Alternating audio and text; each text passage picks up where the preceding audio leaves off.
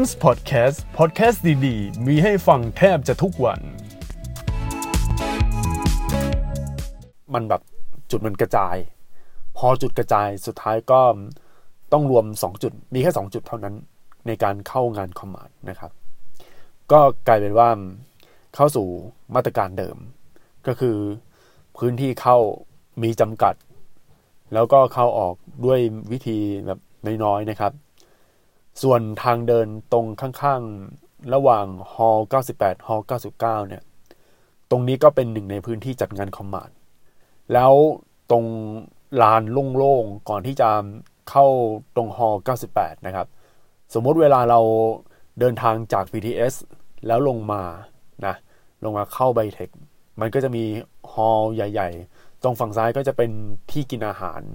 แล้วก็มีฮอลซึ่งการไปงานคอมมาทุกครั้งเนี่ย มันจะมีบูธมาสองบูธบูธแรกเป็นของ JAB บูธที่ 2 เป็นของ Advice แล้วบูธของ JIB นะครับ รอบนี้เนี่ยก็จะเป็นมีพวก Intel แบบแล้วก็แต่งตัวเต็ม Squid Game นะแต่เมื่อก่อนเนี่ยตรงจุดเนี้ยมันเป็นจุดของพี่คุณโอโตริเออคือถ้าย้อนไปช่วงปี 2019 ได้นะครับ ช่วงนั้นเป็นช่วงที่ยังไม่มีโควิดเลย ก็มันจะมีจัดของพี่คุณโอโตรินะครับ แล้วก็พอมา ปลายปี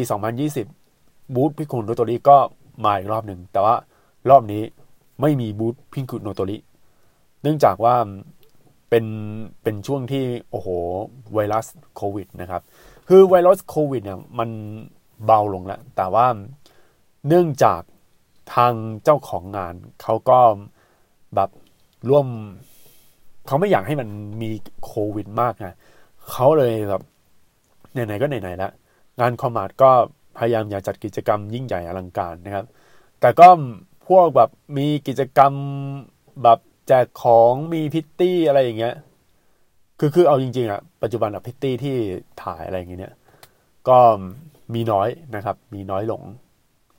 แล้วงาน Commart จริง ๆ เนี่ย ถ้าจะแบบคุมเข้มถึงขนาดแบบต้องฉีดวัคซีนอะก็ควร เพราะว่าคนเยอะ แต่ว่างานที่ฉีดวัคซีนเลยคืองาน Motor Expo นะครับ เพราะว่างาน Motor Expo ผมไม่รู้นะว่าเขาคุมเข้มขนาดนั้นเลยคือ คุณต้องฉีดวัคซีน คุณต้องไปตรวจแอนติเจนเทสคิดก็คือตรวจ ATK ถึงจะเข้างานได้ คือผมคิดว่าที่เป็นอย่างนี้เพราะว่าอาจจะมีคนแก่เยอะหรือเปล่านะครับ ที่ไปดูงาน จะได้แบบมองกันเพราะว่าคนแก่ส่วนใหญ่เขาก็เล่นรถกันนะเอออันนี้อันนี้เป็นความคิดเห็นของผมนะครับ ย้อนกลับมาที่งานคอมมาดก่อนนะ แล้วมันมีปัญหานะครับปัญหาเพิ่มเติมของงานคอมมาดที่เขาแบบอย่างนี้เลย คือถ้าเราอยากออกไปบูธด้านนอกอันนี้ผมผมก็โดนนะครับ แต่ว่าตอนนั้นยังไม่ถึงขนาดละน่าลำคาญเท่าไหร่แต่บางคนอาจจะรู้สึกน่าลำคาญ เวลาออกไปฮอลด้านข้าง เท่ากับว่าออกงาน แล้วถ้าอยากเข้าเราต้องมานั่งสแกนใหม่ เราต้องมานั่งเช็คดูใหม่นะครับ ก็เลยเอาพื้นที่ด้านนอกนะครับ ตรงระหว่างฮอล9899 แล้วก็ ช่วงด้านหน้าของงาน Commart เนี่ยเป็นหนึ่งในส่วนของงาน Commart เลย คือถ้าคุณเข้าพื้นที่นี้ คุณก็ต้องไปสแกนไทยชนะ แล้วก็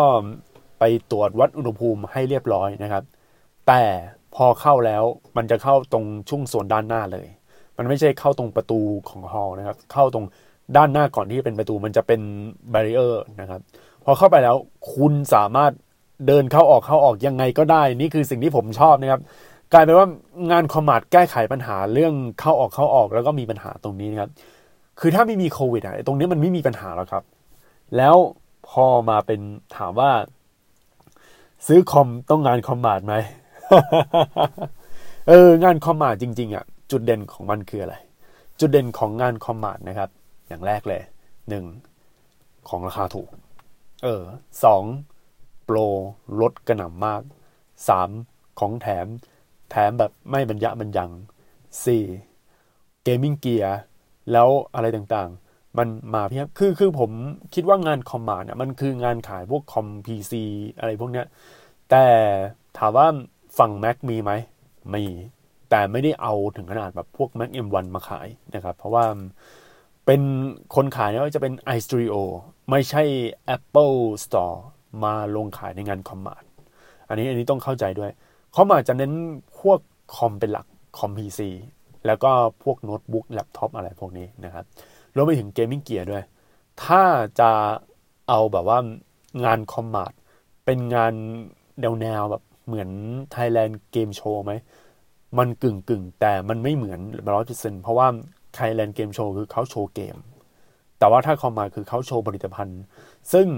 ตัวคอมสามารถต่อยอดไปเป็นคอมที่สามารถเล่นเกมได้นะครับ อันนี้จริงๆผมไม่ได้เขียนในสคริปต์แต่ผมอยากจะเล่าความประทับใจนะครับ อันนี้เป็นแบบอิมพอไวส์เลย อย่างแรกเลยคือคอมโน้ตบุ๊กในยุคนี้นะครับ ผมขอเรียกว่าโน้ตบุ๊กดีกว่านะ ไม่ต้องเรียกว่าแล็ปท็อปเพราะว่าถ้าคือคนไทยส่วนใหญ่เขาจะเรียกติดปากว่าโน้ตบุ๊กนะโน้ตบุ๊กยุคนี้ครับ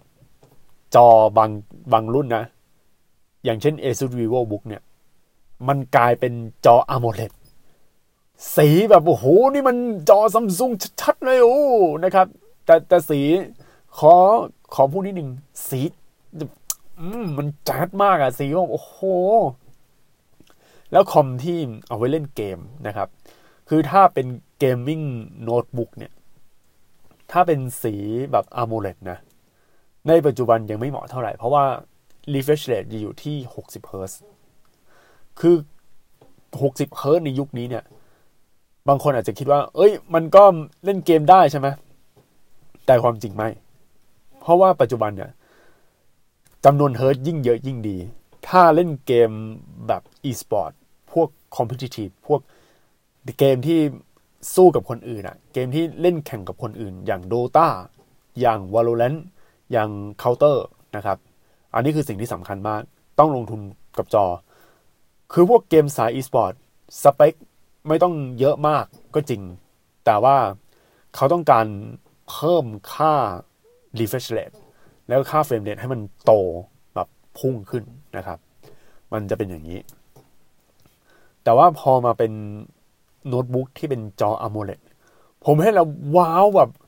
Asus VivoBook คือมันจะกลายเป็นเรื่องปกติไปแล้ว ทั้งฝั่ง Gigabyte ก็ไม่เว้นนะครับ คือไม่น้อยหน้าครับ ส่งรุ่น Aero มา คือ Aero จริง ๆ ตอนแรกผมสนใจนะ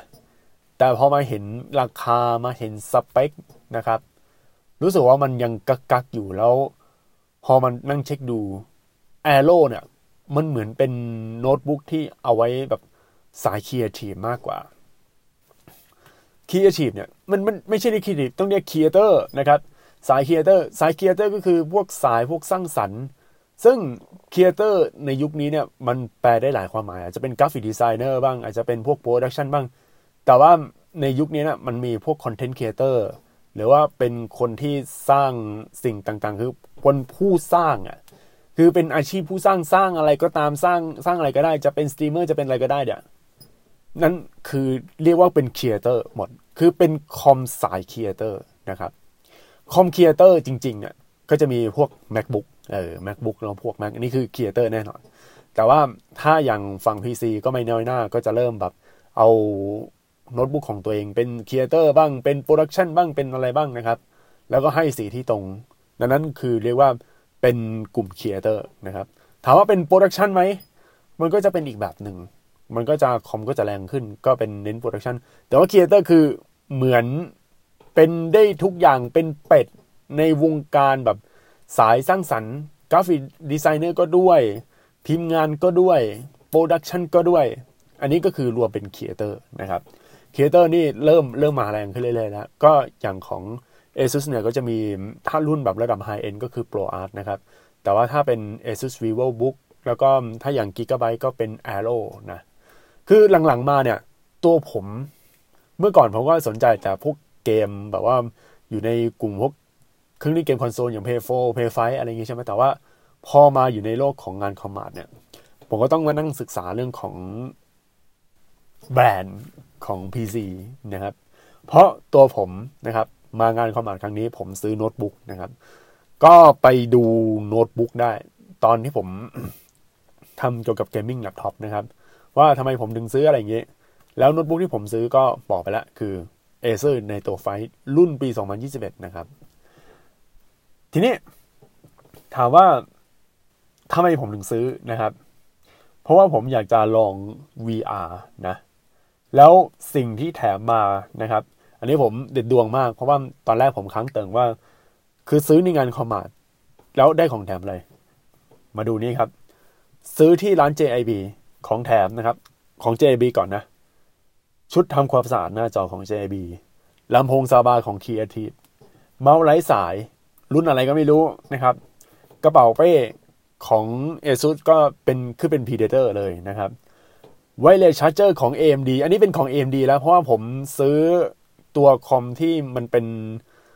CPU AMD นะครับ เป็น Ryzen 7 5800H นะครับ ก็จะได้ตัว Wireless Charger นะครับ แต่สิ่งที่ผมแถมมาแล้วรู้สึกว่าผมสงสัยครับ สงสัยว่าคุณแถมมันทำไม คือ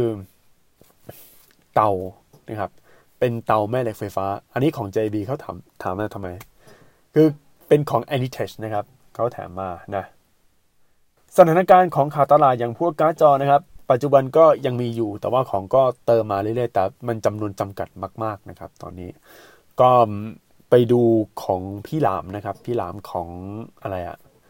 รายการของพี่หลามอะเออ รายการของพี่หลามมีอยู่รายการหนึ่งอะเขาก็ไปงานคอมมาแล้วเขาก็ไปถามคนนู้นคนนี้ว่าเฮ้ยตัวนี้มีการ์ดจอมีอะไรบ้างอะไรเออก็พวกรุ่นสูงๆ RTX 3080 มีของ แต่ต้องสอบถามกับทางร้าน คือต้องมาตั้งแต่ตอนเช้านะครับ มีมีขายแยก แต่ เขาบอกว่าถ้าคุณอยากจะเอาคุ้มๆคือคุณซื้อคอมเครื่องใหม่ได้เลยนะครับ เพราะว่ามันจะมีค่าพวกอะไรอย่างอื่นด้วย คือพูดตามตรงนะ การ์ดจอแพงมากครับ อันนี้สำหรับคนที่ชื่นชอบของแบบคอมประกอบที่ต้องการรีดสเปคสุดๆนะครับเออแล้วก็ ในงานมีเปิดตัว Predator Shot อ่า Predator Shot คืออะไร Predator Shot เนี่ย มันเป็นเครื่องดื่มคล้ายๆ G Fuel G Fuel นะครับ เป็นเครื่องดื่มของฝั่งอเมริกาของฝั่งตะวันตก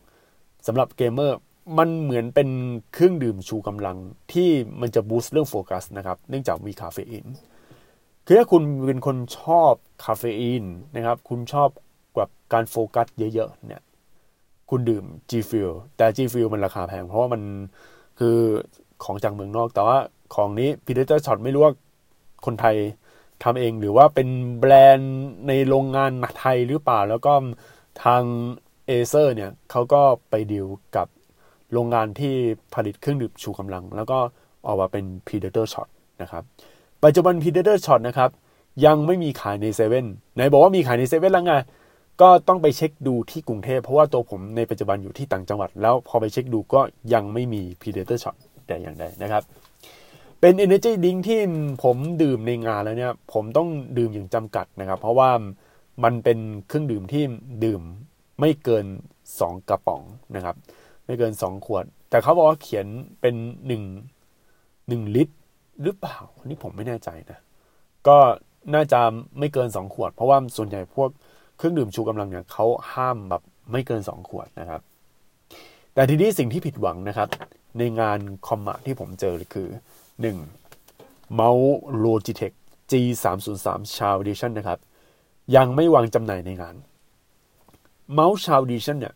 เป็นเมาส์ที่รูปทรงโคตรจะแปลกเลย มันจะเป็นสี่เหลี่ยมแบบสี่เหลี่ยมเข้าหลามตัดนะครับ เพราะว่าเป็นเมาส์ G 3 0 3 ซึ่งเมาส์ G 3 0 3 เดิมทีเป็นเมาส์ที่เอาไว้เล่นเกมโมบ้าแต่พี่ชาวไม่รู้คิดยังไงเขาอาจจะคิดว่า G 3 0 3 นี่แหละ คือ เมาส์ที่เอาไว้เล่นเกม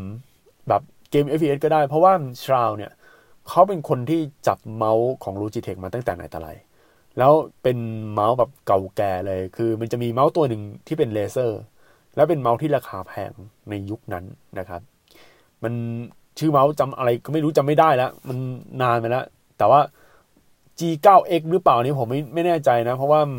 มันความทรงจำมันเลือนลาง เพราะว่า มันเป็นเมาส์ที่เก่าอายุเกือบเกือบสิบกว่าปีได้นะครับ ซึ่งชาวตอนนั้นเขาใช้เมาส์เลเซอร์นะครับ แต่ปัจจุบันชาวเขาใช้ใช้เมาส์ตัวสูงเลยนะครับ เป็น wireless อะ G Pro Wireless หรือเปล่า อันนี้ผมไม่แน่ใจนะ แต่พอมาเป็น Shroud edition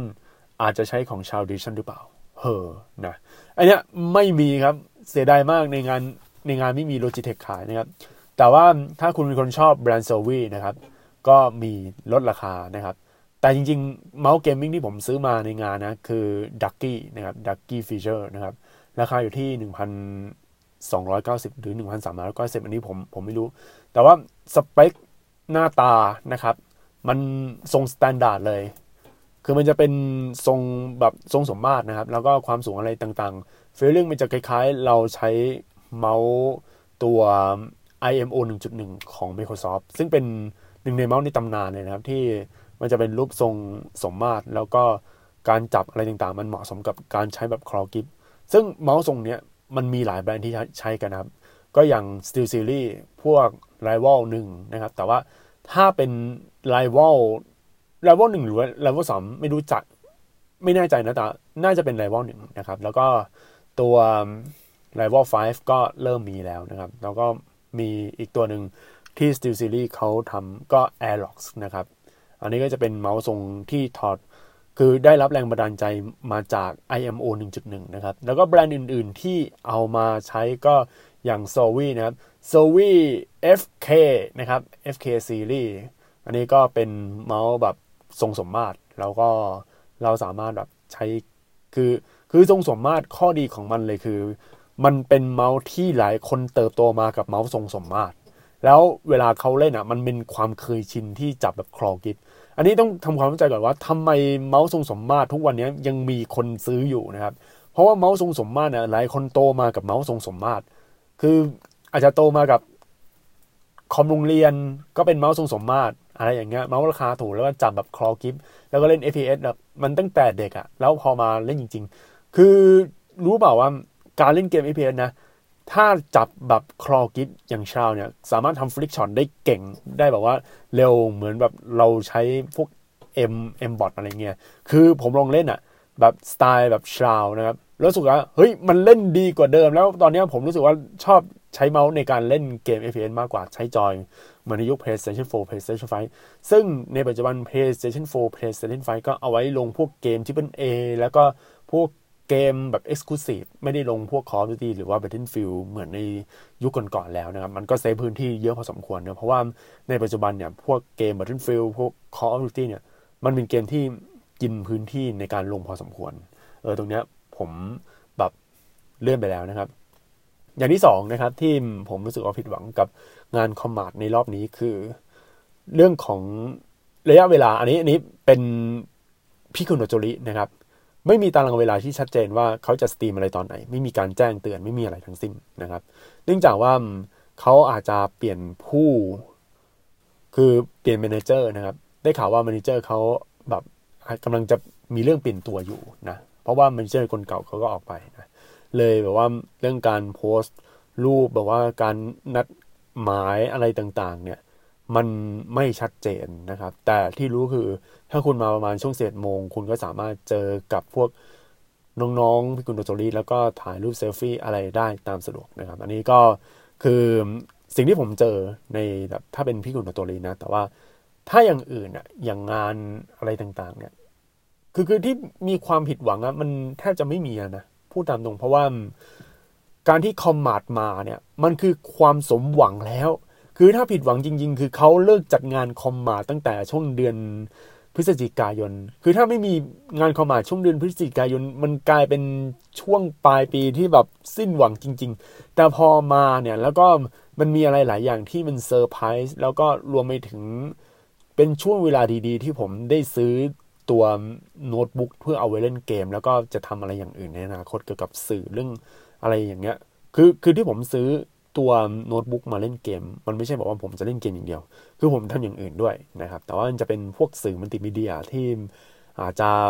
ก้าวไกลอะไรมากกว่าเดิม แล้วลองแบบประสบการณ์ในการเล่น VR ด้วยตนเองจริง ๆนะครับ ก็เดี๋ยวผมจะตอนต่อไปเนี่ย ก็จะมีทำอินสตาแกรมสำหรับกิ๊กเพราะว่าผมพูดไปแล้ว แต่ว่าตอนนี้ผมยังไม่ได้เขียนเป็นสคริปต์เยอะ ๆ นะครับ แล้วก็มา นั่งพูดคุยว่ามันมีอะไรบ้างนะครับ และอีกตอนหนึ่งคือ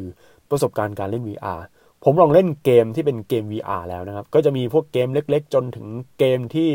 ขึ้นหิ้ง masterpiece คือถึงขนาดที่ทาง IGNบอกว่าเป็นมาสเตอร์พี e เลยคือเกม Half-Life Alyx นะครับ เดี๋ยวผมต้องเล่นต่อให้จบ แต่เล่นไปแล้วรู้สึกมันสยิวว่ามันคือคือคือเอาง่ายๆนะ อันนี้ขอสปอยนิดหนึ่ง Half-Life Alyx เนี่ยมันเป็นเรื่องเกี่ยวกับพวกแบบ แนวแนว Half-Life นะแล้ว Half-Life อะออกเกมอะไรมา มันสนุกตลอด แล้วล่าสุดเนี่ย มันออกพวกแบบเอเลี่ยน คือรู้บอกว่าเอเลี่ยนอะผมโดนแบบเชี่ยมันแบบโอ้ มันพูดขยะขยะเลย คือมันเป็นเกม VR ที่ผมรู้สึกว่า มันมันควรจะเป็นตั้งนานแล้วครับ คือ คือ Half Life เนี่ยเขาสร้างมาตรฐานใหม่ว่าเขาคุณอยากจะ สร้างเกม VR แบบที่เป็น A คุณก็ต้องสร้างแบบ Half Life